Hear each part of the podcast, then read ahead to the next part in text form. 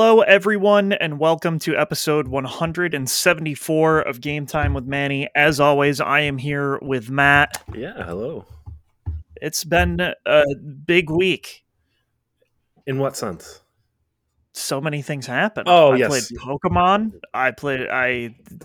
The news was it wild and interesting again. Mm-hmm. Yes, yes. Uh, man, I like Pokemon so much. Oh, that's awesome. We're 40 hours in. I did a full work week. Oh my, really? Yeah, See, I didn't play a lot this week. I've just been like tired. I don't know. Just meh. I've also been tired, but it's because I've been staying up too late playing Pokemon. That's yeah. No, I, I feel like I just like have your syndrome now, where like I was sleeping fine, but just feeling tired all the time. So. Yeah, which happens Mhm. to me. Where which So- where normally it's like I I get like three four hours of sleep and then I just feel fine. Mm, So maybe I was oversleeping this week. So. probably, yeah. Man, three four hours is fucking crazy. I would be dead. I mean, like it's three hours is rough for me, but like usually four to five is what I, I would say I average. So Yeah, I can make it on three, but like by nighttime, I'm pretty pretty done. So I mean, I guess that's good though. You're supposed to sleep at nighttime, so yes, you know. yes, but I mean, like basically after dinner, I just become a zombie at that point. So I gotcha. I gotcha. Uh, well, yeah. I mean, I guess we can get into the news. Mhm. the The biggest thing that happened uh, was that Sony hit back at Microsoft and said, "Hey, guess who else can acquire studios?" And they bought Bungie, the fine makers of Halo Mhm. and Destiny. I saw I just just a weird tidbit. Like I saw all the headlines. They're like the owners or the makers of Destiny 2, and I'm like, I feel like them being like making Halo's a bigger deal, but like I don't know. Yeah, I I think that is a bigger deal for the first three. Um, and Yeah. just like the big deal of this uh, to me is I think that like Bungie is just like they know how to make a first person shooter that feels really good. Yes, yeah, And like Halo was the game that basically like like popularized first person shooters on console. So Well, and it, it Xbox wouldn't be a thing without Halo. No, yeah, and I th- that that is very interesting, but I don't know. This purchase is weird because, uh, like obviously, after Activision let Bungie go, uh, like early because their contract wasn't even up. I don't think they uh they became independent and then did a ton of work to make Destiny 2 free to play Mhm. and just become independent and make it cross play and cross save. Um, so it's one of those things where I Sony would not take that back because it would destroy the entire infrastructure and everything of what they have worked to build for Destiny 2. Uh, so what I was thinking will probably happen with this is like, what if uh obviously they'll just let destiny 2 they'll let them keep making it and you know they'll get the money from that but because Guerrilla now makes horizon Right. what if bungie made killzone and it didn't suck Or or um oh god, what is what is twisted metal no the other oh god, what is it called? The other first person shooter. oh resistance Resistance. Shit there's everybody's trading games now Or what if Bungie actually made a new IP? Wouldn't that be more exciting? that would be more exciting for me but i also where's killzone it's dead Was So- it ever that popular? oh yeah i love killzone killzone 3 ruled killzone 2 was good I'm not. I'm not trying to say they're bad games. I'm just saying like you didn't hear about them like you heard about like even Call of Duty and Halo. I mean, that is true. But I think that th- that was because the first one was not like competitive. Like it was just it looked really good Right. and then in practice sucked a little bit and then Killzone 2 was like closer to trying to Mm. have that competitive multiplayer and I don't think they had like fully realized it until 3 Right. and then like I they kind of strayed from that with Liberation or whatever the fuck the PS4 launch one was called. Which that was them like messing around with that tech, trying to learn how to do like open world stuff for Horizon anyway. Yeah, so it's just one of those things where, like, I don't know. I mean, I think it's cool that Sony would get Bungie, you know, mm-hmm. but it's one of those things where, yeah, they're either going to have to make a first person shooter from Sony's catalog of IP or they're going to have to make a new thing because it's not like they can make Halo or everyone's favorite PS2 anime game Oni. So. Yeah, I don't know. It's it's a it's an interesting acquisition. It was like three billion dollars. Right. Uh, and Jim Ryan said to expect more acquisitions. Uh, which I saw. I I wish I had uh, kind of linked it here, but I saw the breakdown of like Destiny two players, and a vast majority of them are on the Sony system.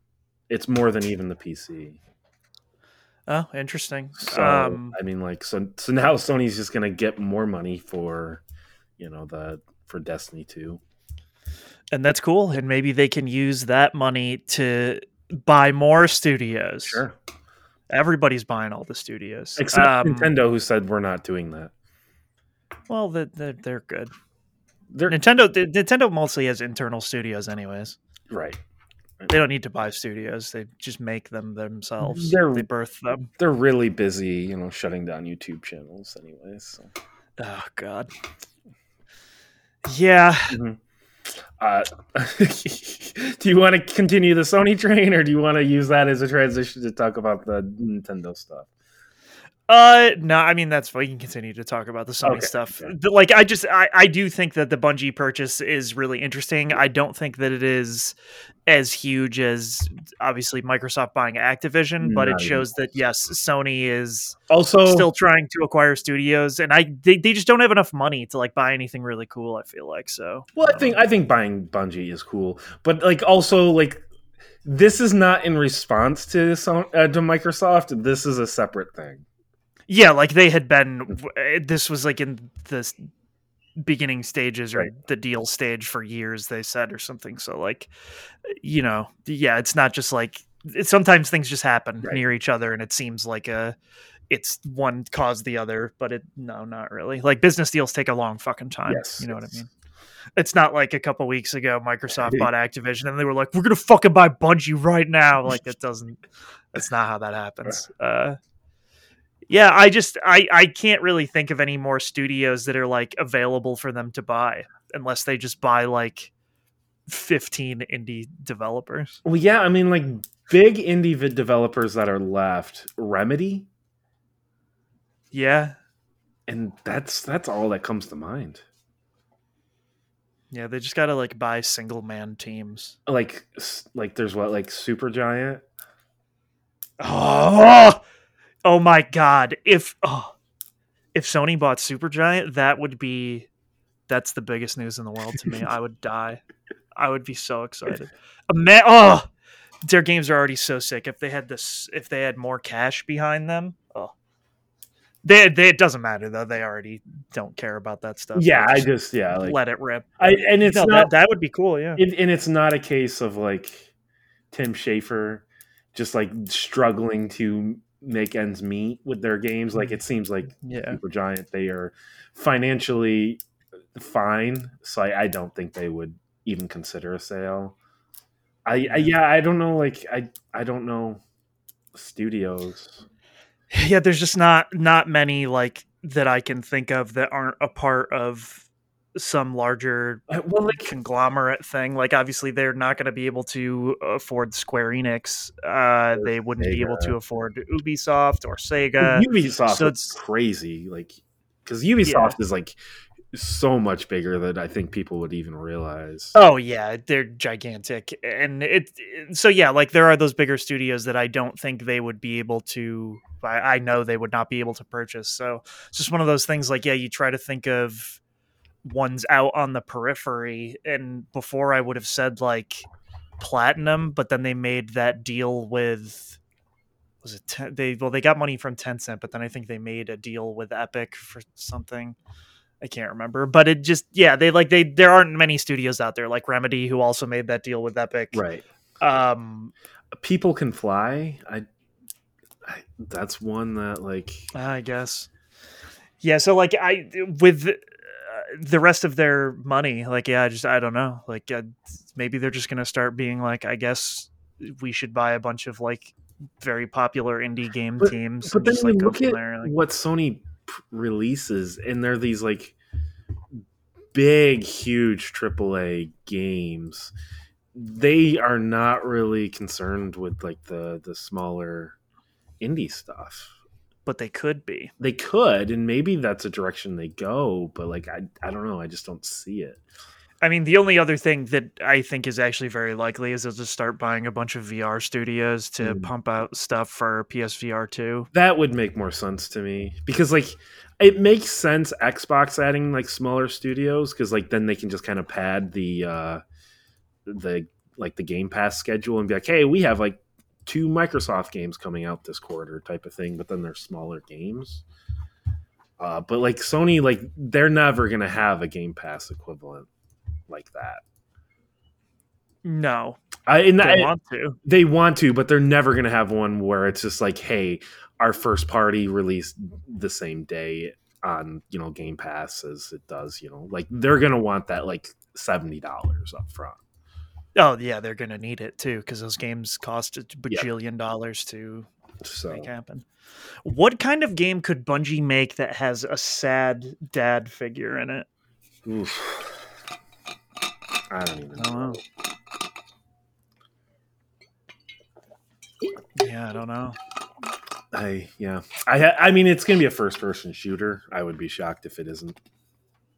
Yeah, and I mean, I the reason that I brought up Killzone in the beginning is because there was also a quote from Sony recently saying that they were in the process of trying to launch several games as a service type games Mhm. and like get more into multiplayer and stuff again. So like that that is an IP that they could use to do that that wouldn't just be starting from scratch that would have eh, some brand recognition. I would say if if that's the direction, like SOCOM is probably like Oh fuck, yeah, SOCOM is actually See, like I when I when I hear like competitive like shooting on the a PlayStation, I'm thinking SOCOM over, you know, Resistance or uh, Not there hasn't been a SOCOM game since like the PS early PS3 though, so that's why I don't even think of that anymore. well, I mean, yeah, I guess. Uh, but and, and I mean, let's be honest here. SOCOM was more of a PS2 game.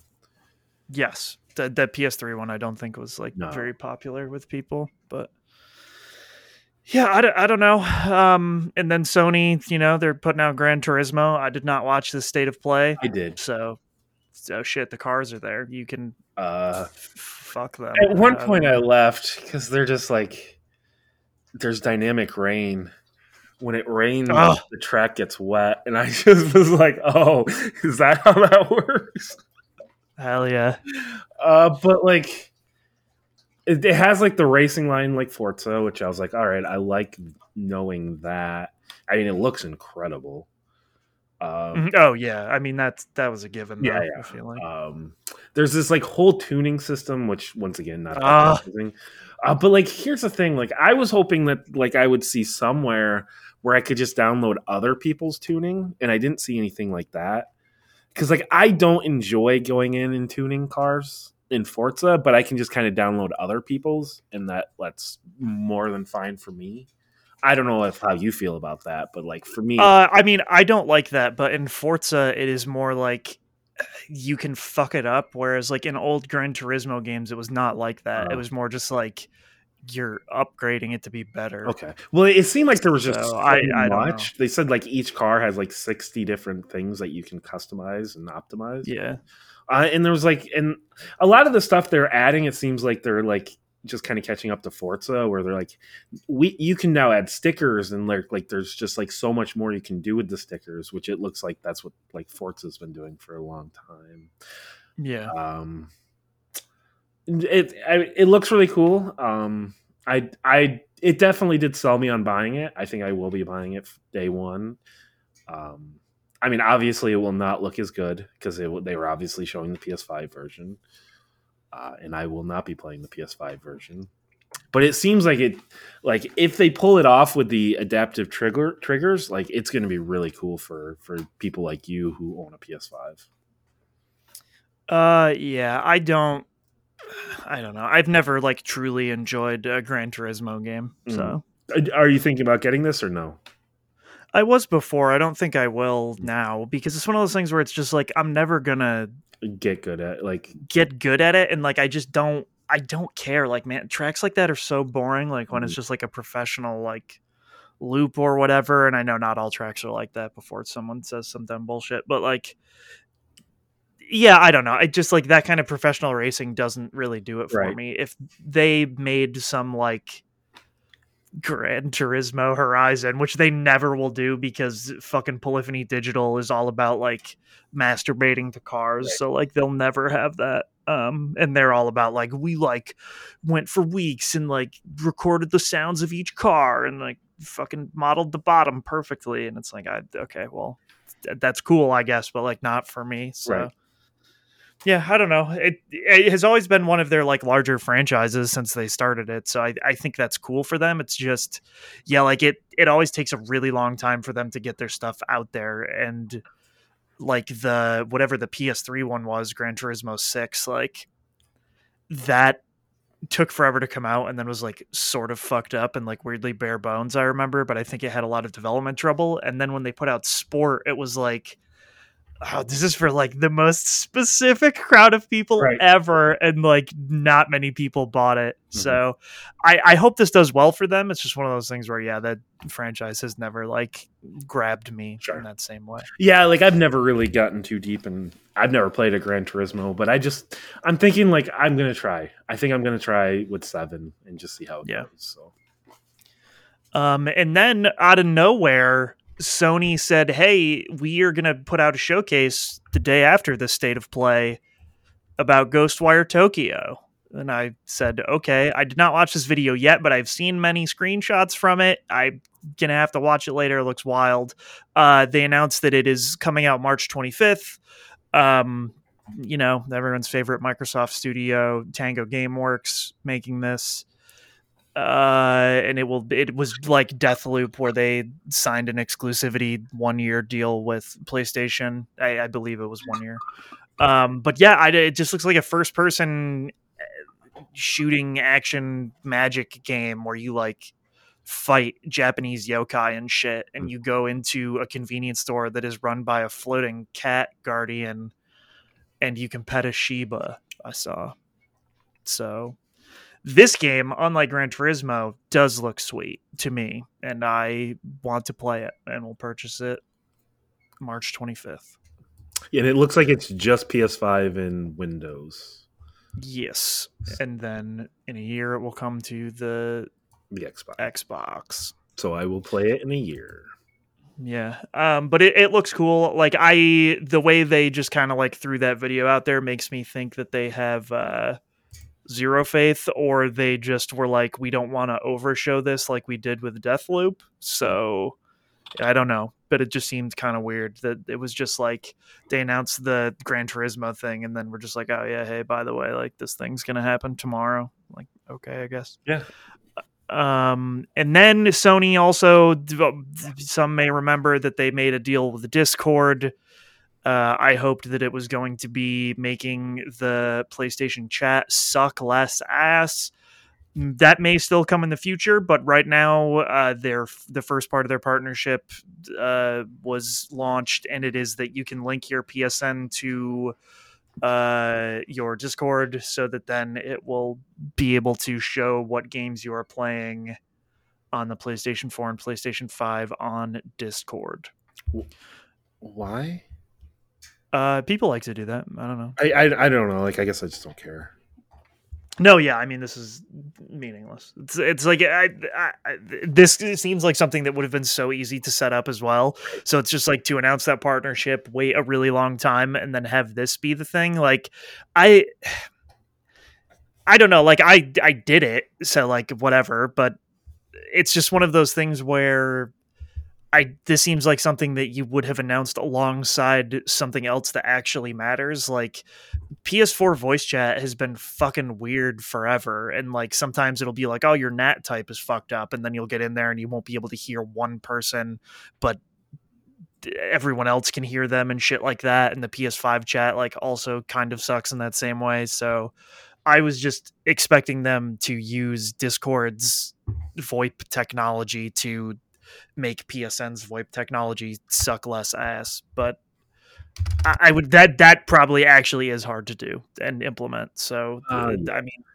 they they said the other things will come so that you know that is what i assume because i don't know what the hell else discord integration means unless there's like a ps5 app like for discord where you can like get notifications from your discord and like just hop into discord chats and stuff while you're uh in games and things like that which is what i would guess that they are working towards but like i said i i don't know that always just seemed like a weird partnership thing to announce. So Well, yeah, and as I said, for right, right now, I just don't care, so I didn't even link it. I was like, who, who cares?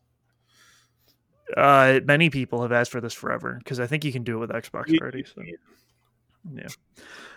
Um, and then this one to me is the biggest news of the week. Uh, Yacht Club said that on the uh, the second of February they were like, we're gonna have uh, another Yacht Club direct thing. Um, and at first they showed Shovel Knight Pocket Dungeon, which is the Shovel Knight puzzle game, which I really liked. That came out last year. They um, reiterated that there will be three, at least three DLC expansions for it because they had so much fun developing it. Um, and then they showed some more of Shovel Knight Dig, which is like acting sort of like a sequel to Shovel Knight, but a little bit more not in the NES style and more just like modern, very vibrant, beautiful pixel art stuff. And it looks like it moves a lot quicker and things like that. Um, I was always interested in that. But then before they had said that they were going to be working on a brand new IP, which they launched as a Kickstarter, which I thought was a little strange. Uh, but it is called Mina the Hollower. And Matt, did you watch the footage of this game? No. It is Link's Awakening Okay. on the Game Boy. Like it literally just looks like Link's Awakening on the Game Boy, but you play as a mouse with a whip and it's like moderately spooky with ghosts and zombies. Oh, that's cool. Uh so, like I saw it and immediately was like, "Oh, I will have to like let Matt know about this because I saw it and was like, "Oh fuck, this just like it literally like it is like this exact Game Boy Color sprite style of Link's Awakening and like it look it looks like a Zelda game. So I I am very excited. I backed it at the hundred dollar tier because I wanted to get the physical copy Mhm. of it. Um, and I just like fucking Shovel Knight is it, it has so much content in it, and I think they did a good job. Uh, so like I have faith in whatever they will do in the future. Um, but also it, the music is by Jake Kaufman again, and I think he is one of the best uh, chiptune composers that has ever lived. So it just looks really cool, and like they already have a lot of footage. Um, at first, I was like kind of baffled as to why it was a Kickstarter because it was like, well, you guys are already like publishing other people's games, like they published Cyber Shadow, and then they like put out Shovel Knight uh pocket dungeon which was like another developer helped them make and they're making shovel knight dig. And it was like you guys made a lot of money from that first kickstarter and it was one of the first big kickstarter games. So like why would you do that? You probably have a lot of money. Right. um but they kind of explained it and said like hey we are funding this with like 90% our own money. And they basically said they wanted to recreate the atmosphere of the original Shovel Knight Kickstarter. Like they wanted people to be able to get in there and get updates from them about like their thought process behind development and like things like that so that it can uh, be like another fun kind of like community atmosphere around the game Okay, that makes sense. uh, but also like you know maybe fund some of the like uh, physical cost of like shipping out physical copies or even making physical copies right because right. a, a lot of indie dev studios don't even make physical copies anymore and things like that so uh yeah I, I i don't know like it looks really cool i was not expecting it to be that and then i just think it's really funny that the first game they made is like very much an nes game and then this one is a game boy color game Hmm. Uh i just really like that uh, aesthetic of Right. like their you know it just really looks like something that came out on that console and uh yeah i don't know i'm excited i it probably won't come out for like four or five years but like still i you know I, I have faith they they do good work over there, and it will it will happen. So yeah, Yacht Club Yacht Club Games. They made one too many uh, dig puns in the video though. Okay. And I was like just groaning. I was like, oh God. They're like, we've got this groundbreaking new title. And I was like, oh my God, shoot me, please. Guys, you gotta stop making these jokes.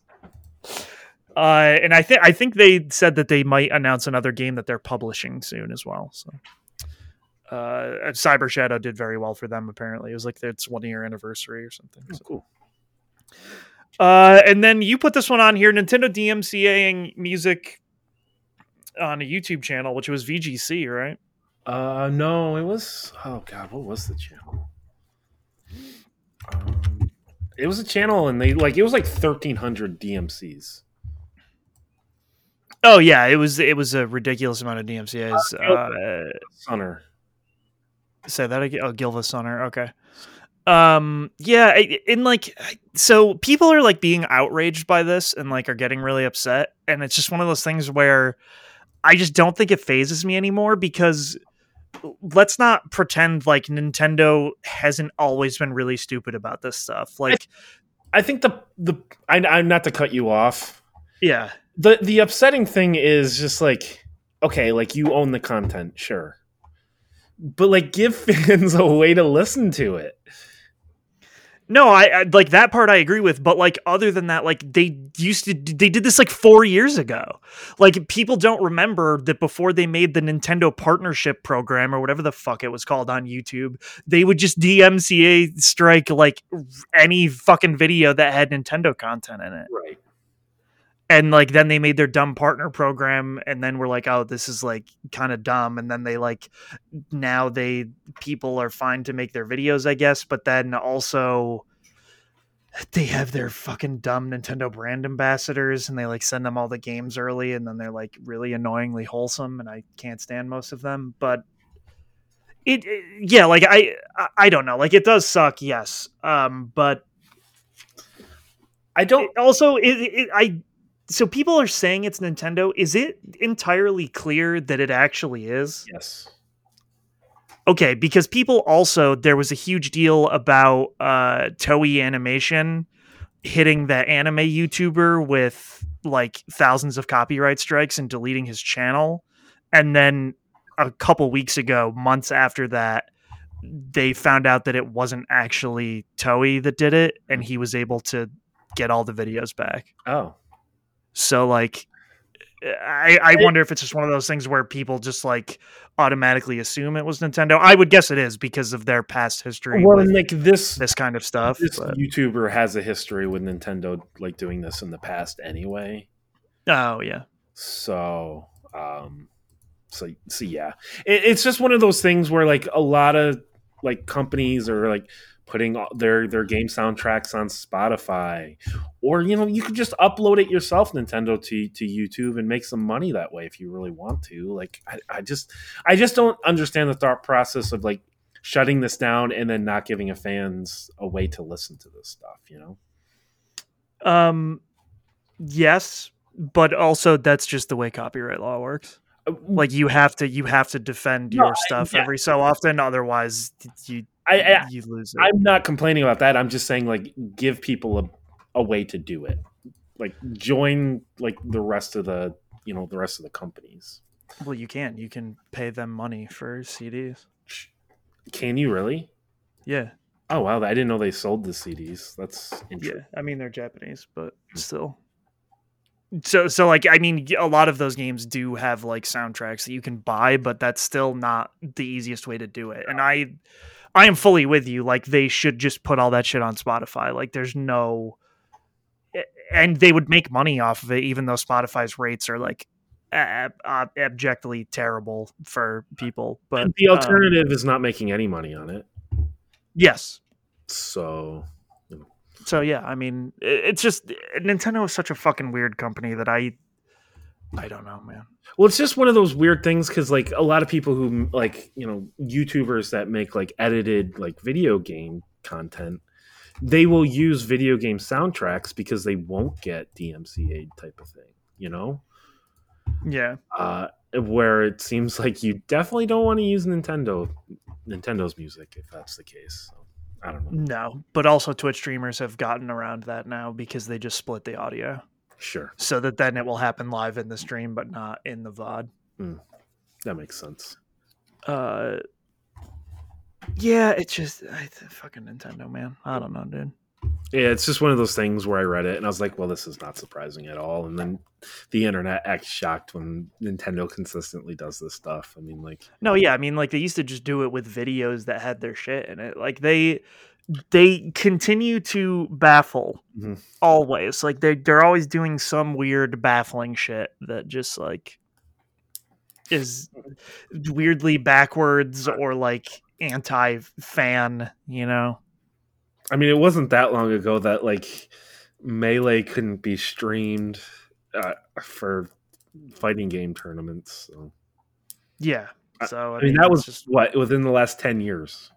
yes. So Mhm. it's just Nintendo is just to Nintendo. They're that, that Yeah, and then they had to go back on it because it was like I that one I had a feeling was like a Nintendo of Japan thing, and then Nintendo of America was like, hey, actually, don't do that. Mhm. So who knows? Um, and then Suicide Squad has apparently been delayed till 2023. This was in Bloomberg and a couple other places. Um, it seems like internally it was delayed to 2023. Right, so. right. I- And like it was Jason Schreier specifically, and typically when he says something's going to get delayed, it's delayed. So, Mhm. uh, yep, do not expect uh, Suicide Squad this year. Which, to be honest, I Good was. I wasn't. I wasn't. Yeah. yeah. uh, and this this last bit of news, you seemed shocked as I was typing it out. I was shocked by this live typing, and I was like, "No way!" and then I then I submitted the the the article I was reading. yeah, Uh, you submitted the evidence. mhm. and then and then you were shut up by it. So, but like Skate Four uh, apparently is launching soon, according to the e- EA CEO Andrew Wilson. Uh, now, what does it launching soon exactly mean? I'm yeah, see, sure. this is where I still, I if I was president, I would ban the use of things launching soon You mean because like it's president of the it's a- United States or president of like EA or something? president of the world, everything. Uh, Just if I was God, I would make it so that no one could say this is coming out soon or releasing soon about anything because it never means anything. And I I would love to believe that Andrew Wilson saying this means that like It's going to be within the next couple of months, right? See, I'm thinking like hopefully it means this year. See, and that's why soon has lost all meaning. It was like when Eastward was coming out soon 4 years ago. Yeah, and then it came out last year. You know what I mean? And it's just one of those things where it's like you can't say that. Just say like it will release someday, or like I don't fucking know. So when when someone like Andrew Wilson says launching soon, one I assume he has no real idea about that because he's probably very far removed from the actual development process, Mhm. and I hope that it is within the next couple months. But I I agree with you at least this year if they're going to say that. I, it has to be this year. If they say that, it has to be this year. Ah, God. Anyways, I want to play a skate game. Mhm. And good news, OlliOlli World comes out Monday. I don't know if you've seen the reviews. It's very good. I mean, it looked cool. It has like a nine out of like an eight high eighties on Open Critic, I believe. Awesome. So that's sweet. Uh, and Sifu comes out Monday, but the review embargo is Sunday night, I think. So that does not have anything. Um, yeah, I don't know. I want to play Skate Four. That's what I'm saying. Give me Skate. Well, soon. Oh, I like I like skateboards. Yeah, soon. Uh, good. Coming soon. Ali Ali World is coming out soon. That is true. That actually see that I I know is true. So uh, yes, people have played it and reviewed it. I know that's coming out soon. So if we use that by definition, next week, Skate 4. If Skate Four came out next week, I would explode. Then you wouldn't play it. Well, that's fine. They made they then they stuck to their guns, you know. Sure. and yeah, I mean that's the news. Like it, it was an interesting, weird menagerie of stuff. But like, I was excited by stuff. Yeah. So, you know, When I text you that Sony bought Bungie, you were just like, you, I don't think you believe me. no. And then I like went to the internet and it was blowing up. Uh. And I was just like, all right, that's fucking wild, I guess.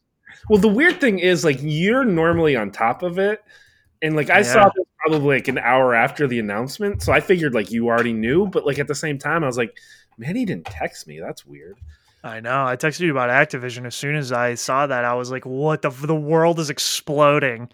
Uh, but yeah, no, this one I did not see, and everybody was like talking about it and like making jokes about Halo. And I was like, "What the fuck?" So I, I assume you were at work and actually busy, and not just able to like scroll through Twitter at work. No, yeah, this week was and the past couple weeks have been super super busy. So it was good to have a snow day today. I went in for two whole hours. Today, wow. Uh, it like wasn't that bad out in my opinion. Well, like, did you actually shovel? No. Uh, did you go outside at all? Yeah, I drove to Taco Bell this morning. Okay, because like it's just like it was so weird walking on it because like this because it's sleeted. So like Yeah, it's sleeted, so like it just is like you're standing on like a mound of ice, basically. Yes, where you're just like it the the the snow is just compacted down and you're just like casually walking on the snow and you're not sinking in at all. It's just such a No, weird- yeah, I I had to take my dog out, and I was just like, "What the? F- this is the weirdest feeling." yes. And it's like I was like, at any minute, this is gonna cave in, and I'm just gonna like. I mean, I wouldn't have fallen very far. But it's just a bizarre thing, and yeah, I didn't even have to shovel. Mhm. I like I looked outside at probably like I would say like five in the morning, and it like wasn't there was barely any snow, and I was like, oh fuck, they're gonna make me go into work today. And then at seven, a couple hours later, they were like, oh no, everything is canceled. And then I woke up at my normal time to go to work, and I was like, it doesn't seem like that bad. And I texted my brother who had already been at work for a couple hours, and he was like, no, I mean. It just wasn't like super well plowed or anything, but it wasn't that bad. And then I was like, all right, well, I guess I'm going to Taco Bell. And hmm. then I did that. So, yeah, it was a, it was a very weird one. I, I assume they were just worried about it possibly being like very icy and slippery for. It, it- but it it the way it it I just can't imagine it being that slippery just because of the way it, it stormed. It was just weird. No, yeah, it was a very weird one. I, I know that like um in Syracuse and a couple places like more north, it did snow a lot, but oh, Well, yeah, but it always snows a lot. it does. Yeah, I mean they're in the snow belt, but I mean it just basically. yeah, it just like never got cold enough for it to turn into snow, and so it was just a weird like freezing rain action sleet. Yeah, I went out and I was like, "Oh, we didn't get a lot. I'll just push this off with the shovel." And I tried, and I was like, "I'm just gonna give up because this is gonna be way harder than it's worth." So. No, yeah, like normally I can brush snow off my car and then like chip away at the ice. I had to chip away at the whole thing. I was just like, oh, this is just like six inches of ice essentially. yes. So it took a while for my windshield to be seeable, but you know.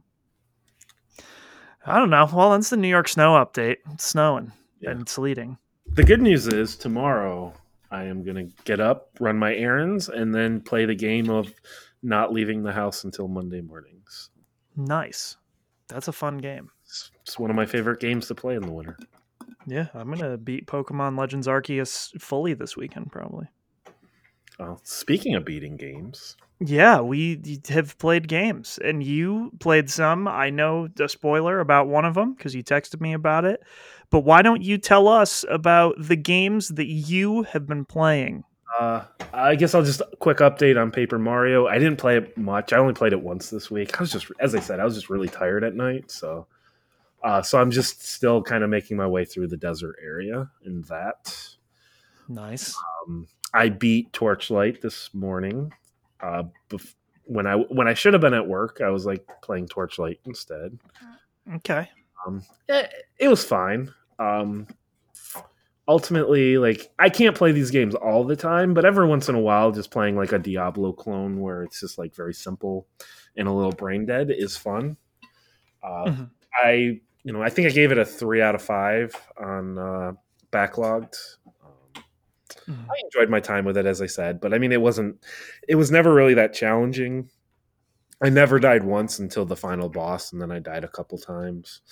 But you could just like basically resurrect yourself at that point with very little punishment. So I was like, oh wow, this is good. Yeah, it was it was pretty much a cakewalk through, which was fine because the uh, the other game I was playing, Super Meat Boy, uh, is fucking brutal. I don't know. it's very brutal. oh my god, that final fucking world. Oh, Oh, it's tough. It's a tough one. With the stupid saws. Oh, f- Mhm. and then oh manny, like I was literally chipping it away, chipping away at it like section by section. Each section was just taking me like a half hour because like you just have to kind of like build the muscle memory of like what you have to do. Uh, you know, for these like like very specific jumps. It was making me uh, miss um in Super Mario Maker where you can kind of practice like a specific area Mhm. man, I really wish I had that uh, for this game. But um, here's the upsetting part. So I got through that very first part, and then there's a second part of that level where you're like carrying your girlfriend on the back out. Okay. Yes. And you you remember now? Yeah. Yeah. Yeah. Um, if you exit, it does not checkpoint and take you back to that point. You have to start at the very beginning. I learned that the hard way. Uh, but luckily, I had spent like at that point like over an hour on that first part, and I had it down, so it only took me another like ten to fifteen minutes to get back to the part of like the exit scene. Hmm. Uh, and then it was another like hour of just like chipping away at that part. So I mean, like it was a couple hours and just like that final level. Uh, but I but I pulled it off and I did it, and I'm you know it, it, it I'm very proud of this accomplishment. No, yeah, it's it's a big deal. Like I remember when it first came out, I would and I I did it, which I did. I didn't even do it when it first was out. I did it a little bit after, but like it's a hard game, and I like it's one of those things where it's just like it feels really good to be like, oh yeah, this is difficult, but like I I accomplished this. Well, and it, uh, like for the most part, it's fair. Yeah, no, I think I think it's really fair, and like I think that once you get used to how it feels and like how he like kind of slides and stuff, it, it you know what's gonna happen. Like if if you're fucking up, it's probably because you jumped at the wrong time or like you just weren't you know approaching something right. Uh, there, and I, I th- that's where I like those games. there were a couple levels in the world before where had, they had these like random enemies that would like follow you around, and they were very unpredictable. And like that, I found that was the most frustrating part. Mm-hmm. when like I was dying, but like I was dying because of like things that like I had no control over. Yeah, It, where like that final, I never got frustrated in that final world because like every death, it was like okay, I'm making mistakes, but I'm also learning. So like I, I just kind of like just kind of as I said, I just kept chipping away at it. Um, I I think I beat it in about eight hours, but I also did dabble in like the dark world a little bit before Yeah. that as well. I estimated that I had a death every 12 seconds. It's like at yeah. the end of the game, it was well over 2,000 deaths. Um, Sweet. Uh, and then after I beat the game, I've kind of been back, just kind of just dicking around with some of the the dark world stuff, which is like the harder levels.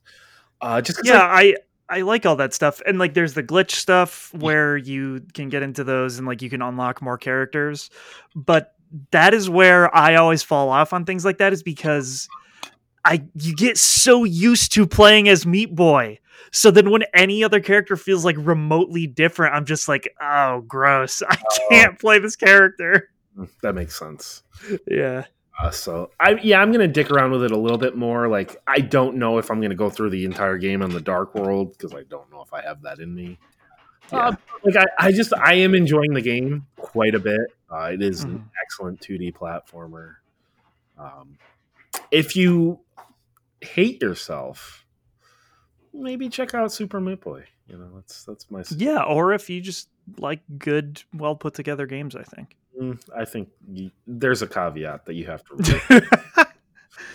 There was a i don't point- know it depends There was a point in that final world where I was just like, the person who made this game just hates themselves. It was two people, and that's true. They do hate themselves. They hate the world, They just want the world to suffer as much as they suffer in life. And I had to show them that I hate myself more than they hate themselves. and that's why I beat the game. Yeah, and then uh, one of them went on to make the Binding of Isaac. So it all makes sense. That, they made a Super Meat Boy too, didn't they? Uh, one of them, yes. Uh, the one that did not make uh, Binding of Isaac. Binding of Isaac, I believe. Uh, yeah, Super Meat Boy Dash or whatever. That it came out like Forever? weirdly recently. Forever? Is that it? Super Meat Boy Forever. Forever, and you are dashing. That's why I said that. I think it's an endless runner. Like I think Meat Boy is always running forward. Uh, yeah, I'll check it out. Um, I don't know that I will ever check it out, but it's cool that they made another thing. which I mean, the original was like a flash game, right? Because it was just Meat Boy. Yes, correct. I don't know how that. Oh, it seems like Meat Boy Forever did not get good reviews. Yeah. So Uh, because I think I think having him automatically run forward takes away a lot of what is cool about Super Meat Boy, and a lot of the control or whatever. yeah, because like it, it's it's such a weird feeling game, but once you kind of understand the game, like it. it you- it is it controls extremely well at first Oh, yeah. like, i don't know if i like the way this feels but once you get used to it you're like wow i i you just have so much like control over the character even in the air it's just it does take a while to get used to it because there are times where you land on a platform and then you just slide off and then you're like god damn it now i have to spend the next well it's because like what ends up happening is you get really far and then you're like i'm gonna spend the next five minutes and not even get back to that point. Uh, so it, it's just one of those things where like your own hubris that that was definitely one of my biggest issues. Cocky and then i would have to get humbled by the game again. Yes. uh, so it yes. It's a but going back into like the first world and then like going to the dark world like i'm beating a lot of those like first try type of things Oh yeah, you feel like you're like a superhuman. at that Yeah. so like but like i know there's gonna be a point where like that turns and then it's just like it is even harder than that final level and i don't know if i have it in me to to, to do that so but for now i have great things to say about super meat boy like i'm very proud of my accomplishment um, i'm very happy i played it i'm glad you like pushed me to play it too Uh, yeah, you talking about this makes me want to play Celeste more. mm, mm. I'm very excited. I did you ever try that? i did i dabbled with it for a little bit I think that now that you've done Super Meat Boy, you might like it a little bit more. I mean, it's it's it's similar it is similar in a way, but like because you each like screen is like a level that then when you get to the next screen, you're like that's the checkpoint. You know what I mean? right. It's it's interesting, um, but it is similar to Meat Boy in the way that like you just got to learn the specific way it moves or whatever. But Uh, it also has like more of a story. yeah, but I mean it's it's very thin usually. So I like if you're just more there for like the platforming, I think that works too. Right. I'm just saying, like, I do know there's like an actual story to Yeah, yeah. And then in Celeste, if you just are like, fuck this, you can turn on all the assist mode things and just like fly Right. through the level if you really want to. But Why? You know, why? but yeah, no, I can't I can't do that. I gotta I gotta do it the the hard way. And God, the fucking the B side levels in that game are so fucking brutal. Just like Super Meat Boy. So I don't know if I have it in me to get into another like difficult platformer right now. No, hey, I get you. But I'm glad you beat Super Meat Boy. I think that's really cool. Because you said you wanted to try like more difficult games and you you push yourself through it. So Uh, another one I was looking at is N plus because I know that's another one. Oh, it's so fucking fun. God, I love N plus. N plus plus on PS4 is a just a really great product. So, yep. Uh, that that was one I was thinking about as well. So, but for now, Yeah, it's it's very good. I I don't know what I'm going to play next because I did beat Torchlight and Super Meat Boy. Super Meat Boy last night and then Torchlight this morning. Mhm. Uh, and then last but not least, I'm still making my way through God of War. I know you never finished this game, right? Mm, No. So you don't, because I'm now in what feels like a Zelda dungeon. Oh yeah, they had those in some places. Uh, but it's like a huge, like it feels like it's a huge aspect of the game. hmm but so that that's kind of what I've been doing now. Is this like there's this like this this whole like basically dungeon as I'm kind of going through. Um, I I have a hard time like figuring out exactly where I am in the game, but if I had to approximate, I would say maybe a little over halfway. Okay. Um, but I'm still, you know, I'm still enjoying my time with it.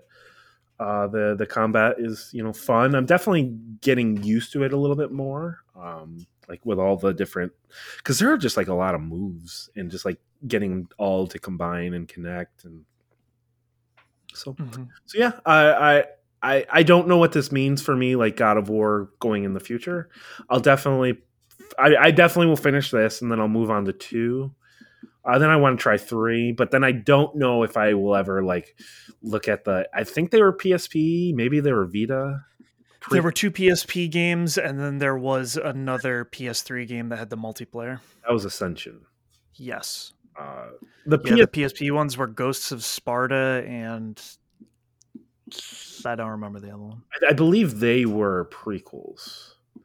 They were. I also they were definitely like remastered and collected in some Uh, fashion. Uh, put on the PS3, I believe. Yes. Yes. Uh, I, as I said, I don't know. I'll definitely. I have the second one because it's a collection of one and two.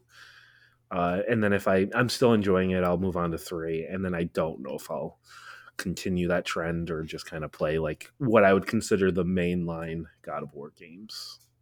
Yeah. I will say looking up game like looking up stuff for God of War is a huge pain in the ass Oh yeah. because of the PS4 one with the same exact Mhm. name. Yeah. I type in PS2 for everything. Mhm. but uh, that's what I've been playing this week. Um, you, why don't you tell me about Pokemon Legends Arceus? I'm guessing you're really enjoying it if you've put 40 hours in one week. Oh, I love this game. Um, I beat it, quote unquote, and saw credits a couple days ago, and now I'm on what I believe is like the final fight of the post game, which is brutalizing me currently. So I gotta I gotta level up a little bit. But yeah, this game is just fun because it's different. Uh, and Pokemon fans shut the fuck up challenge uh, because like everything pokemon fans have to like pick it apart where like the battle system is not as deep and competitive but who gives a shit because it's it has no multiplayer or anything. Um yeah so like just to start off like i it is about catching pokemon and i, I think that is really neat it feels so much better to move than i ever would have expected in a way that just makes it feel so un-Pokemon like to me. Because in my brain, everything in Pokemon is like just one step too complicated to like always like just like this is so close to being really good, but we just have to like throw this weird little wrench in there to make it like just slightly obnoxious. Um and like you just run around. The game runs at a full 60 frames a second. I have never had it dip other than when I was in handheld mode. Uh, and you can like crouch around and move really slowly, or you can just full on sprint and then do a dodge roll out of Poke- the ways of Pokemon. But then you get like the equivalent of the ride Pokemon from the previous couple games uh, that they like replaced HMs with or whatever. But in this, they're all just various forms of transportation. So like you get Wyrdeer, the evolution of Stantler, uh, and you're just riding on a deer, and he's fast as fuck and can jump super high. Uh, you get a Pokemon that will let you climb up sheer rock faces, basically. Um, you get a Pokemon which they showed that that's Basculegion, the evolved form of Basculin. He's just a big old fish, and you can go super fast in the water. And he also has a double jump.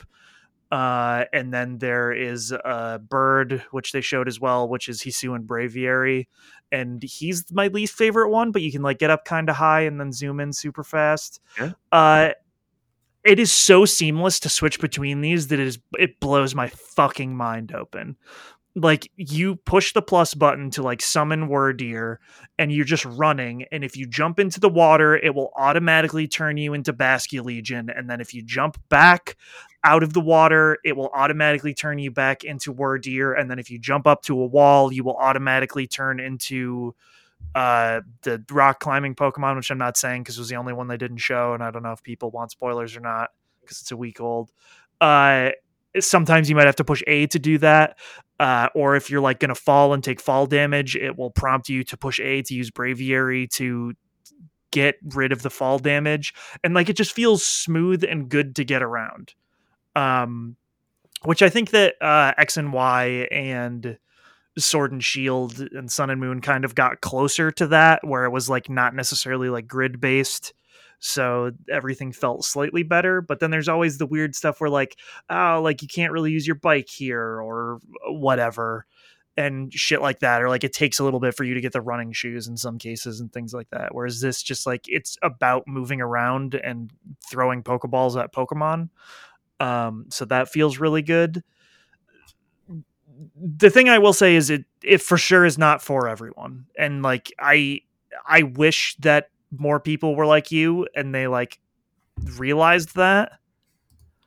Uh, because like you just don't like the act of catching Pokemon very much, right? And you are more into the breeding aspect and like leveling up. Not, yeah, leveling up and stuff like that. Whereas I think a lot of people didn't like have that takeaway from a lot of the footage and the things they said. So like a lot of the things people are complaining about outside of the graphics being not very good, which like is true.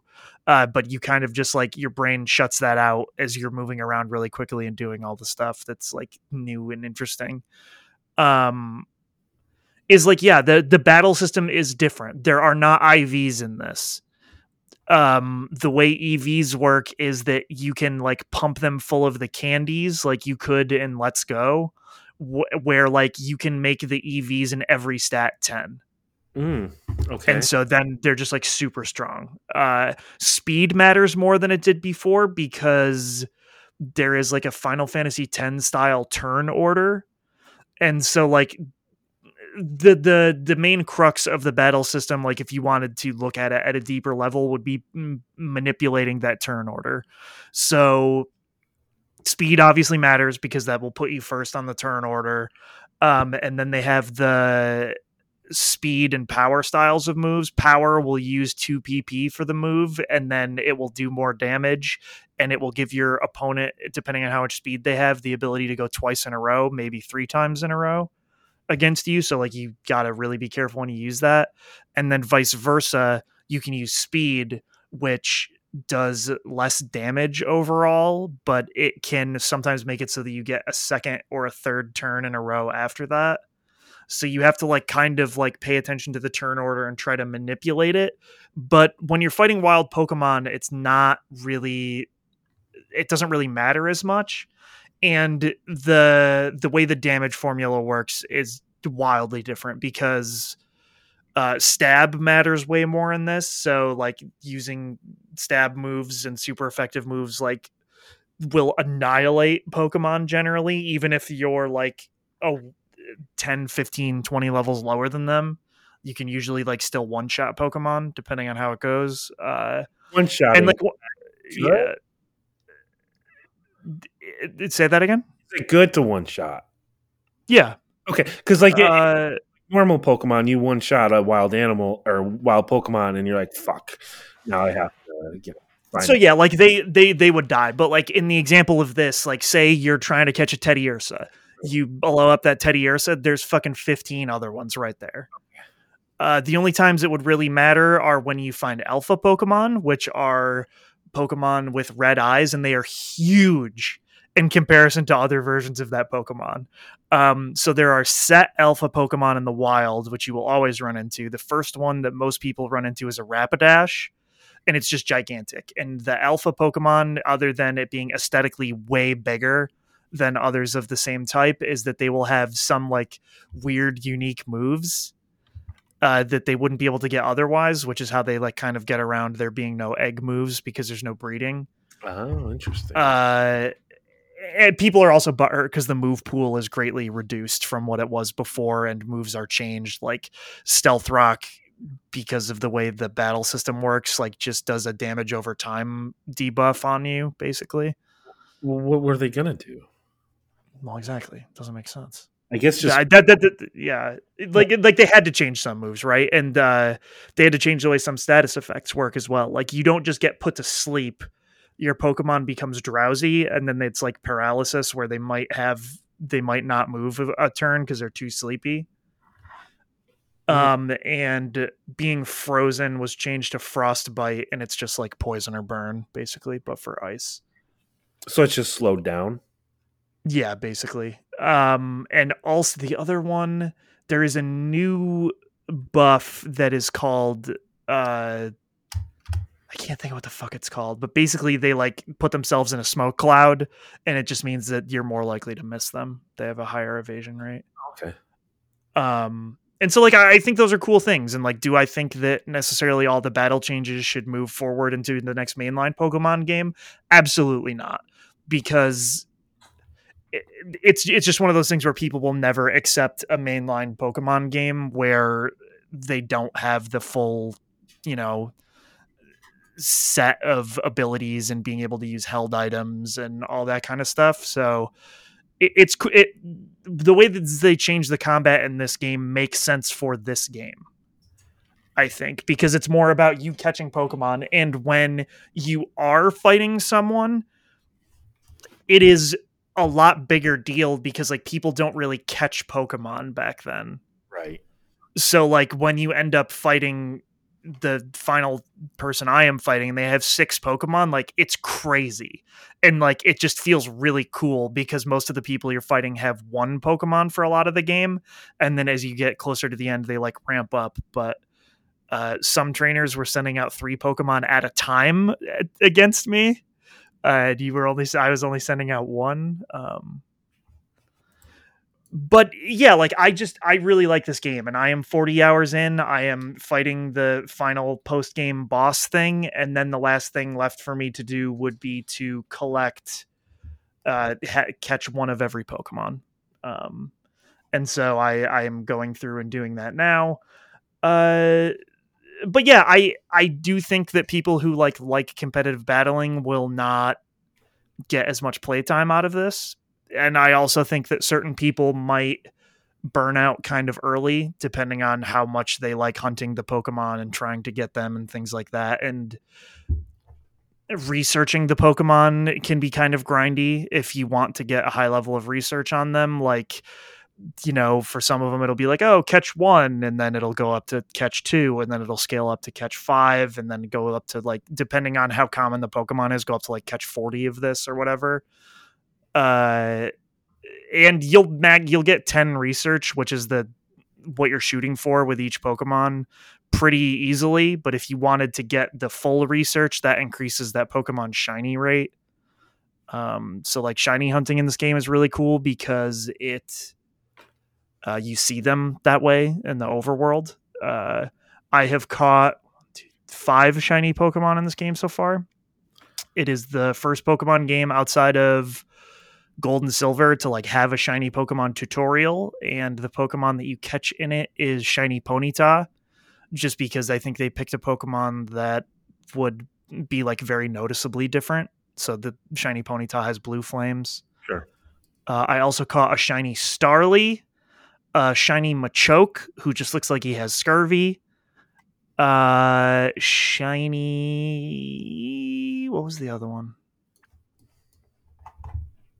Fuck, I can't remember now. I, I saw kind of just shiny Buneary the other night, so the white part on Buneary is pink instead. There was one more, but I can't. I can't think of what it was offhand. Um, but yeah, I, I don't know. Like I I like catching the Pokemon, and I'm continuing to do it. But I, I do think they're going to keep making these games going forwards because it sold ridiculously well very early. It had the second highest Switch launch of all time behind Animal Crossing. So that's crazy. It sold like in three days in Japan, it sold like 1.6 million copies, which is also insane. Um, and I think just that first week, it sold 6.8 million copies total. So yeah, I saw. I mean, like, which selling 6.8 million copies is doing very, very well.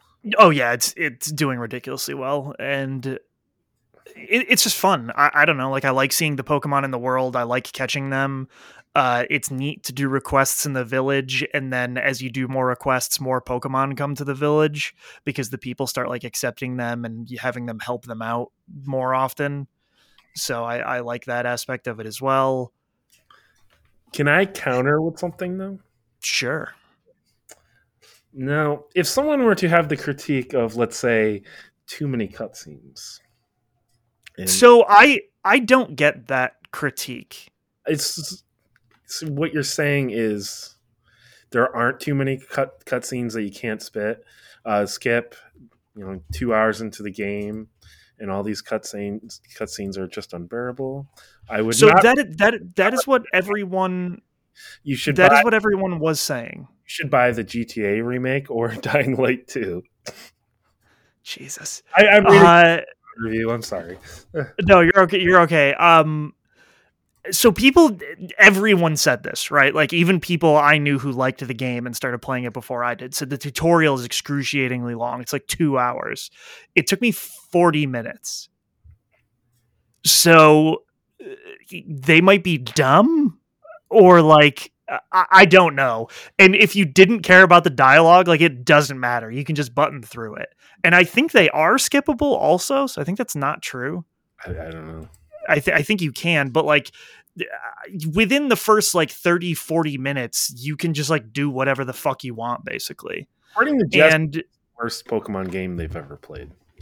wow, that's bold. Uh, I get, I get that people wouldn't like it, and I know I did see like everyone complaining about like oh, tutorialization, and it's just like I, I I gave up I don't know. about that when like at at least with this game like it's all new game mechanics it's not teaching you game mechanics that you've been dealing with for the last 25 years so Yeah, well, also like nothing will ever be as bad as the intro part of Sun and Moon. Right. So like people can't complain anymore. It was already done. Skyward Sword and Sun and Moon are the two worst things ever. is another one uh for zelda that just like they yes but at least when like zelda they learned and the next one was the exact opposite of that Mm. game freak has just never really learned No, but uh, also like it's very trivial to just skip through all that dialogue. also we need to remember that these games are made for kids Uh, yes, that that as well. Um, yeah, it just feels good. I, I don't know, man. Like, I, it just feels good to have a Pokemon game that is not the same thing, and like feels kind of different. especially since we got like the most derivative Pokemon game you could possibly play back in November. Yeah, It, it yeah, is for sure. see them trying something new.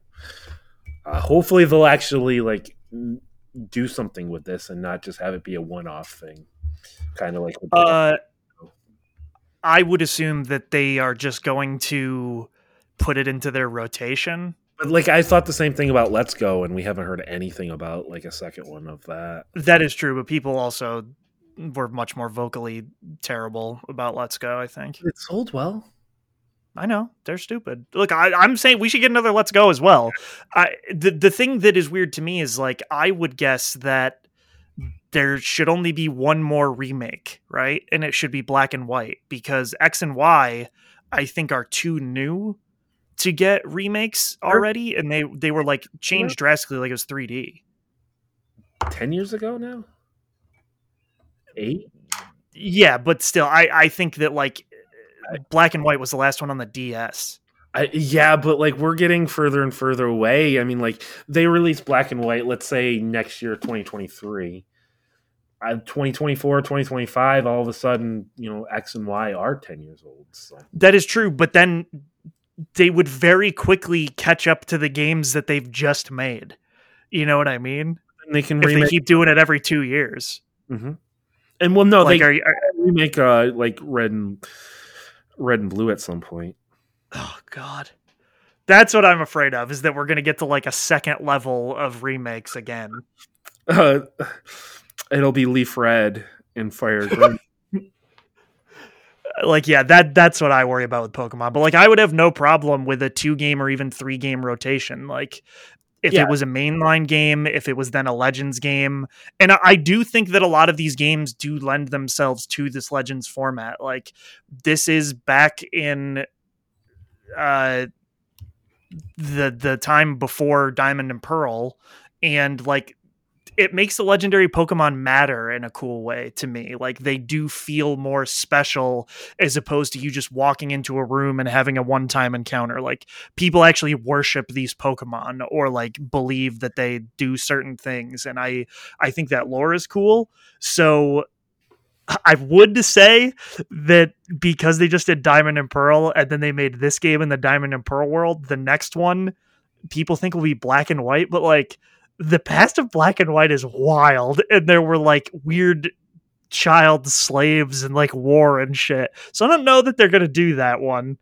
uh but i think like alola would be a really cool one yeah. because those pokemon also have like kind of gotten shafted in every game after it they like have been largely missing or like not really focused upon uh and like i just think that uh they could have it be the region is smaller because it's before the volcanoes erupted.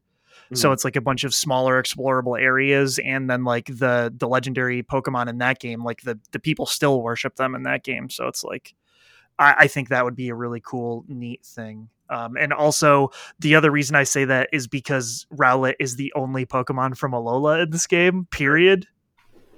So that also kind of screams that to me. But yeah, I, I, I just do I do like it, and I think that if people are like trying to go for something different, uh, it is neat to have. But if you are someone who plays Pokemon for like the competitive battle scene or to do very specific things like breed and stuff like that, this is it's not that. It just it just isn't that. Um, and if people are being really weird about it in a way where they think like somehow they're just going to replace mainline Pokemon games with this, and I don't ever think they would do that.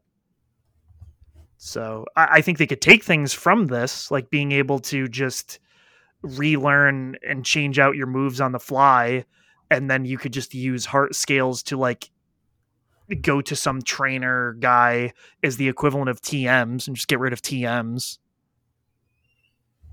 You know? Right.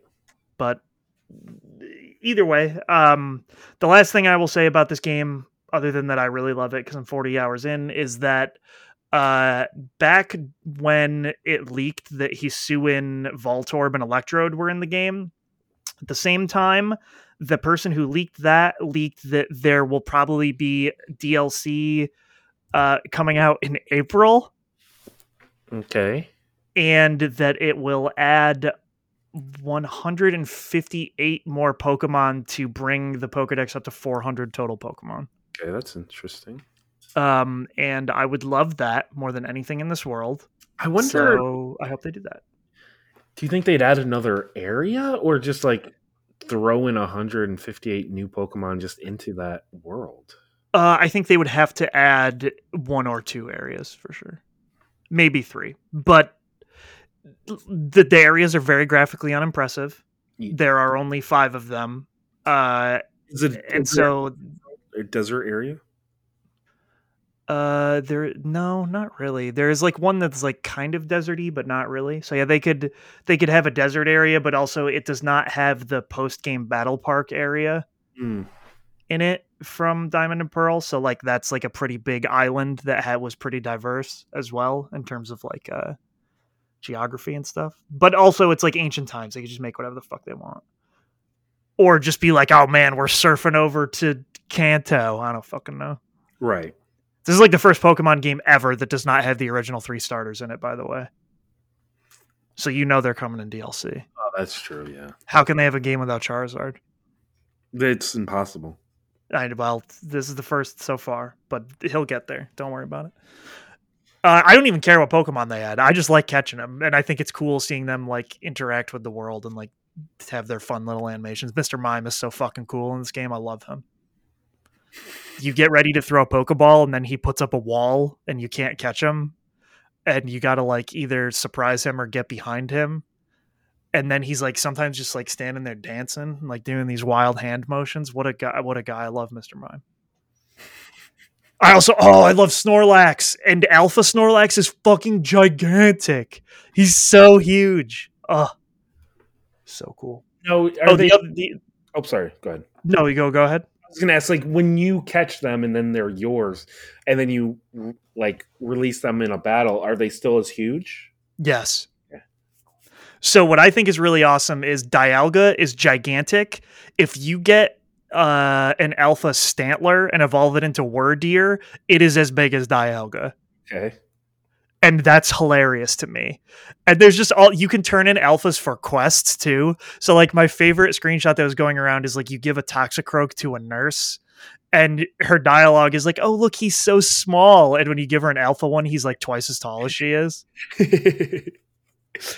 Uh, and so what I think is neat is outside of the the default spawns that are always there, any every Pokemon has a two percent chance to spawn as an alpha. So it's like you're running into like an alpha Bidoof Mm. and shit, and like an alpha Wurmple, where it's just like, well, that's the biggest Wurmple we've ever seen. It's just it's so stupid, but I I am a big fan. I think that's a, a fun addition to. I'm going to see. guess that Wailord is not in Pokemon Arceus. No, he is not. I would love it though. Imagine an alpha Wailord. Give me Alpha Wailord. I want nothing more. Whereas one of the really cool things in this is do you, do you know the Pokemon Avalugg? Yes. Uh, there is the Hisuian Avalugg, and it is like huge, huge, like the size of a mountain, basically. And you like have to fight it, and it's really crazy. Now I kind of want to look up Hisuian Avalugg. Uh, Oh, I, I do I Okay. think all of the Hisuian forms are really cool. Um, so all the all the new Pokemon I really like. I think that Qwilfish's evolution Overqwil is maybe one of the best Pokemon names of all time. And uh, that's all I got. awesome. I'm I'm really happy you're liking it. I- Yeah, I I so desperately want them to be like, hey, DLC's coming in April. I want that to be true more than anything in this world. What if it's March? that's fine. I, I if it's if it's coming at all, I just think that like it's sold well enough, and if Sun and Moon, eh, Sun and Moon, Sword and Shield got that DLC, like I, this seems pretty ripe to have a DLC expansion to me. Because like essentially in uh, Sword and Shield, it was just two wild areas. Yes. Like that's just that's what they need for this. Like just hey, this is a new area or two new areas and some new Pokemon that you can catch. Go ham, you know Right.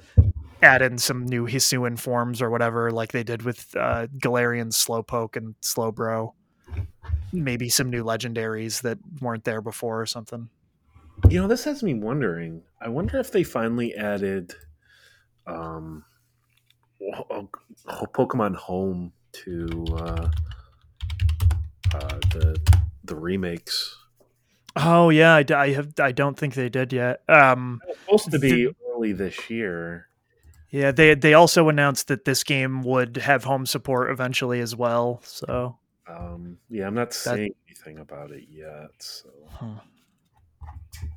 because that's when I give me another. oh, I want another Let's Go game, man. What the fuck? Uh. I'm just kind of yeah. It seems it, nothing yet. Um, it, all that all we know is sometime in 2022 because that's when I said I would go back to uh, BDSP.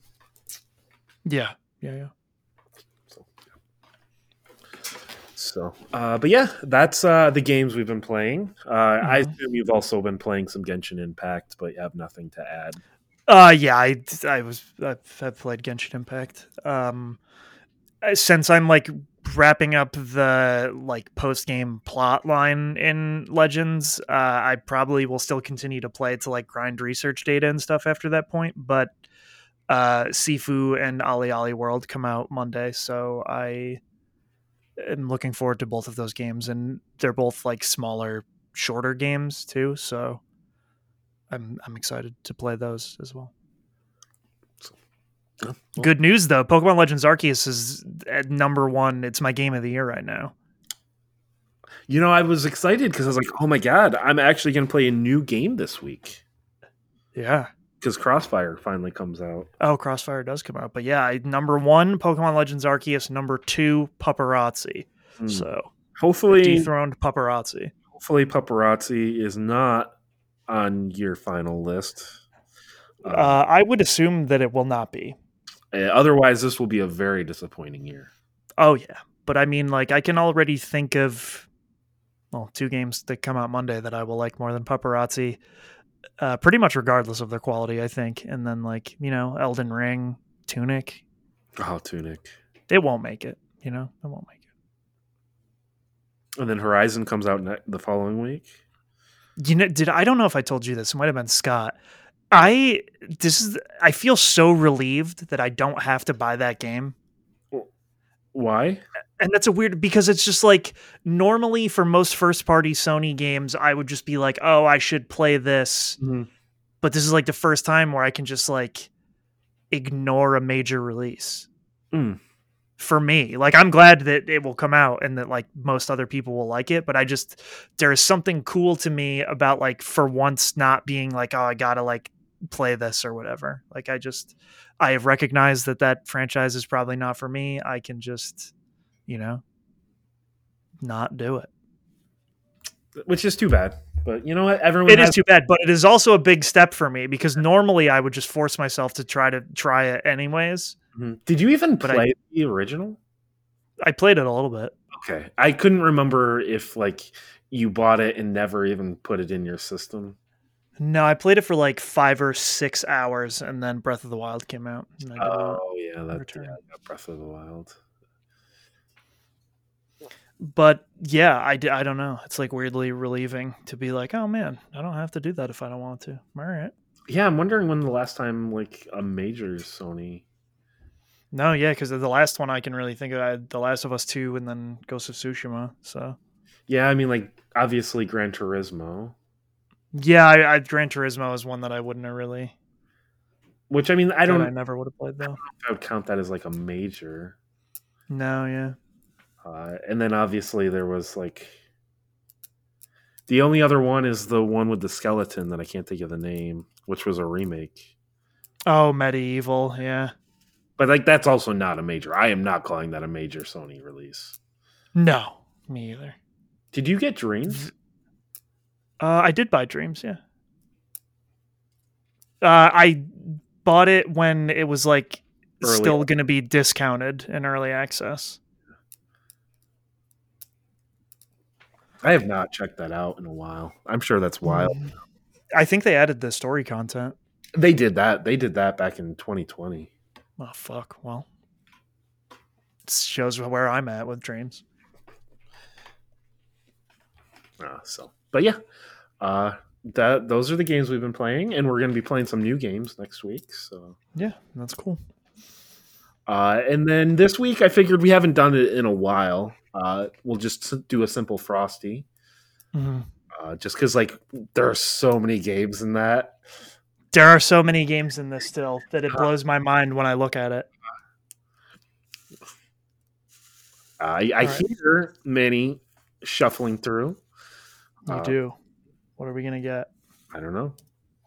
All right, I've pulled it. Okay.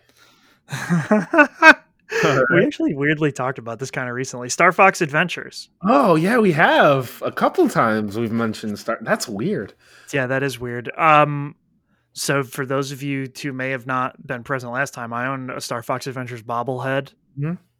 of Star Fox. It's a limited edition that has the number printed on it on the bottom.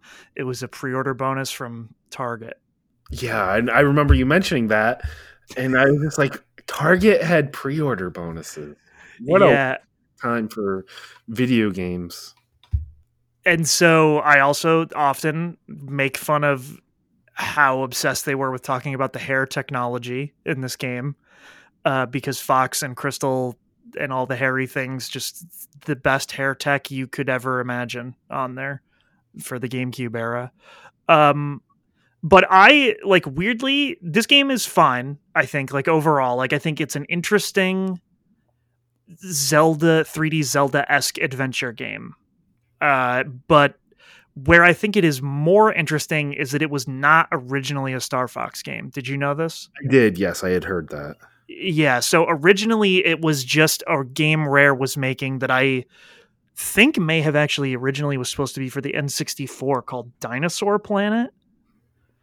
And then it just like wasn't really coming together and they ended up just like changing it into a Star Fox game, which is why a lot of Star Fox fans get very butthurt about this game and are like, this isn't a Star Fox game because it's just like the only Star Fox part about it is that you play as Fox and in the beginning you are driving an Arwing that crashes. Right. right? Um, and everything else is about dinosaurs. So, you know, makes sense the dinosaur planet name. Mm-hmm. Uh and this is where Krystal was introduced, right, as the, the his uh, love interest, and then in subsequent Star Fox games, Krystal went to space with him and became a character. Like she's in Star Fox Zero and whatever the hell the Star Fox Assault and. Um, I've never looked fan, up fan art, but I'm sure there's some truly disturbing stuff. Of, uh, oh, them, there's probably a lot of truly disturbing stuff. People used to want her in Smash Brothers a lot. But we got Wolf instead. So yeah, which is fine. I love Wolf mm-hmm. more than I love Krystal.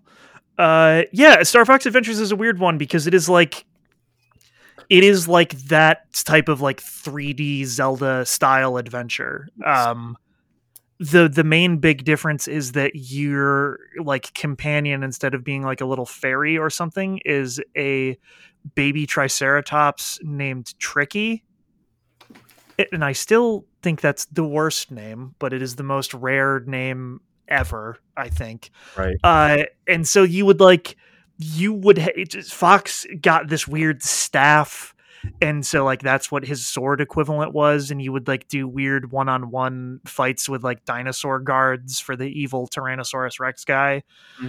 Um, and then you would solve Zelda style puzzles in these dungeons of different parts of the world, and each part of the world is obviously a different biome, just as it is in most 3D Zelda games. But uh, Tricky would have he had like some abilities to help you do things, like he could dig in certain areas. Uh, for some reason, he could like throw a ball and he would go fetch it. He was actually a lot like the dog from Fable 2. Now that I think about it, except without the like being more helpful part. Mm. And he didn't really like change colors or anything. Uh, as far as I remember, he just was like there as a weird tool and to. I, I don't remember if this was revealed in the beginning. Sorry, spoilers for Star Fox Adventures, or if it was later. But he's like the prince of the planet. Yeah, I, I, don't remember now. Like I, I played this when I was a kid back, you know, like, and I only played it once. Yeah, I only played it once too, but I I remember playing it a lot. Obviously, I was excited enough to get the pre-order bonus from Tarjay. Um, how, how do you think this game holds up? Because like something tells me it probably is like very basic today. Yeah, I would bet that it's just like it seems very generic by modern standards, but I yeah, I don't know how it would come across. Um, think there's any world where Nintendo like re-release releases this in some way? No, and it's it's just because I think it is one of those weird things where it was it felt like they were just trying to fill a gap with something, you know what I mean? Like it originally wasn't even supposed to be a Star Fox game and then it was like shoehorned into being one just so they they could put out a a quote unquote temple release. It feels right. like to me. I, I, don't know if it I, I don't even know if it sold well at the time, but I, you know, I I enjoyed it, and I know other people who bought it at the time. But to me, even still talking about it and knowing that it is quote unquote a Star Fox game, it still doesn't feel like that. Mm-hmm. When I think of Star Fox on the GameCube, I think of Star Fox Assault. And that is because it's like you can get in the Landmaster, you can get in an Arwing, and like the single player has Star Fox 64 style Arwing combat segments, and like Falco is there, Slippy is there, Wolf and uh, Leon and Pierre and all those weirdos are there. And it's like space battling. So, like, that to me is what I go to when I think of Star Fox on the GameCube. Whereas this just does not register it just it it seems like just a weird it's like a weird relic of the GameCube era I feel like and I I have a lot of games that I really like on the GameCube that feel like that where it's just like am I the only person who played this game like does anyone else remember Lost Kingdoms. Or Lost Kingdoms 2 and I I think that about a lot of the GameCube games that I have and really enjoyed but yeah, yeah I don't know it's a weird one yeah I know I've heard people just like shit on this over the years I- all I know is I liked it as a kid. I I, Mhm. I don't know if I would like it as an adult. I will say, do you know who the composer was? Grant Kirkhope. David Wise. Oh, okay. So, uh, which not surprising. Uh, working with Oh yeah. Um, and you were correct. It, it did start out as Dinosaur Planet N64. Mhm. Yeah. Um, and it seems like it sold 200,000 copies in Japan and another 800,000 copies in, in the US. So at least a million copies. Um, which that doesn't even mention Europe, which I mean, like, I don't think is that bad for an exclusive console game, especially on the, the GameCube, which did not sell well. Okay, so this this is what I was going to say and I was correct in remembering this. Several years ago, the N64 ROM of Dinosaur Planet surfaced Okay. and you can play it on N64 emulators. It's not like fully complete, but there is a lot you can access in it. And so like if you want to see like a weird fucking pre Star Fox version of this game, you can do that. And it's it's it's weird. Hmm. Uh it still it still does have Star Fox in it. Um so like take that for what you will, but it just looks so weird.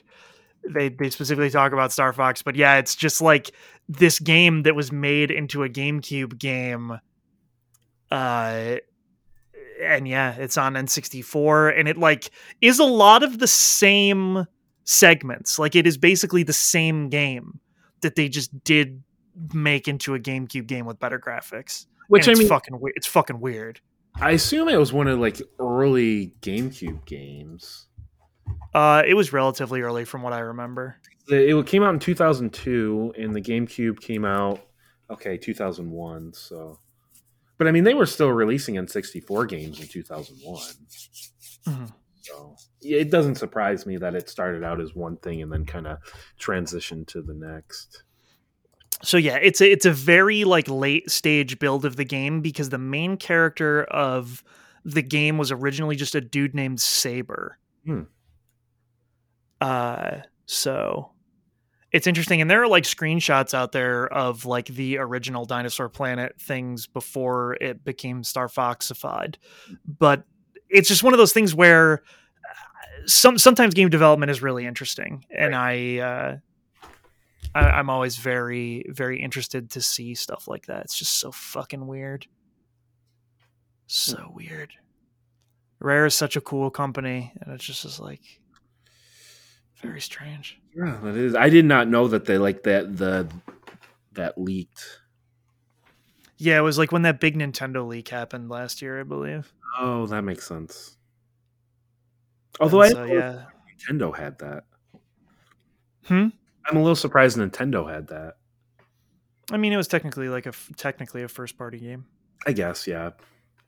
and maybe it wasn't actually a part of that. I think it just came out around the same time as that, for sure. So I wonder if someone at Rare was like, "Oh, this is the perfect time to to lease, release this."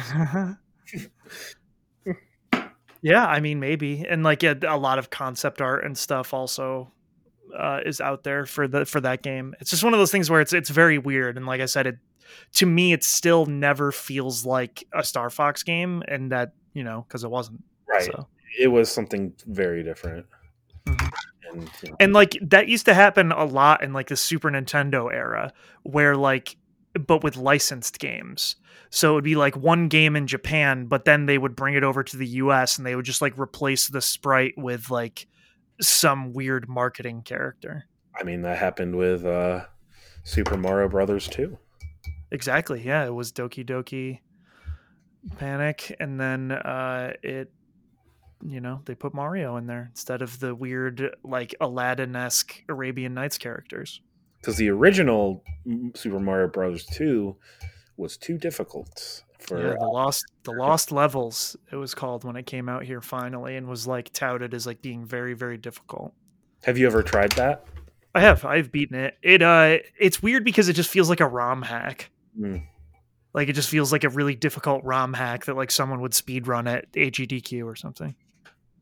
That like someone would make for a runner to do. Now that I've beaten it, I do want to just like watch a speed run of Super Meat Boy. I'm sure that's Oh yeah, it's probably super cool. Um, but yeah, that's really all I have to say about uh, Star Fox Adventures. I mean, go look up the hair technology for yourself. Yeah, I, I mean, at the I think that's when we talked about it, right around Ratchet and Clank. Yes. Uh huh. That would probably be, um, at least when I maybe when I played it because I I do remember it wasn't that long ago. So Yeah, not not since Star Fox Adventures has hair looked so good, and Ratchet and Clank next one up. so. Um, yeah. Rare is, Rare is an interesting company. That's all I'll say. Oh God, what what? They suck now, but Yeah. What are they working on now? uh, Sea of Thieves. And, oh no, what's that game called? Uh, Wild, isn't it? Forest Time. Yeah.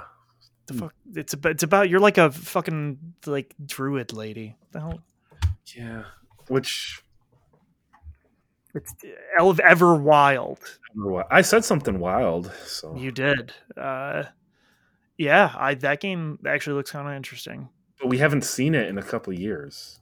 No, it also doesn't like the, games Rare makes now never like say like oh this is a Rare game to me like what they did during the Super Nintendo and N64 and like early 360 era will forever be what Rare is in my brain. I mean, let's be honest here. Most of those people left and started Playtonic.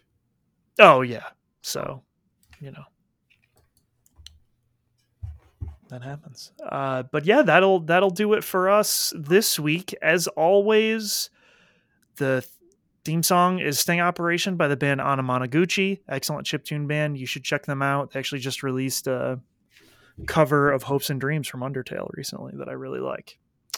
Um, but yeah, with that, we will catch you guys next week. Peace out.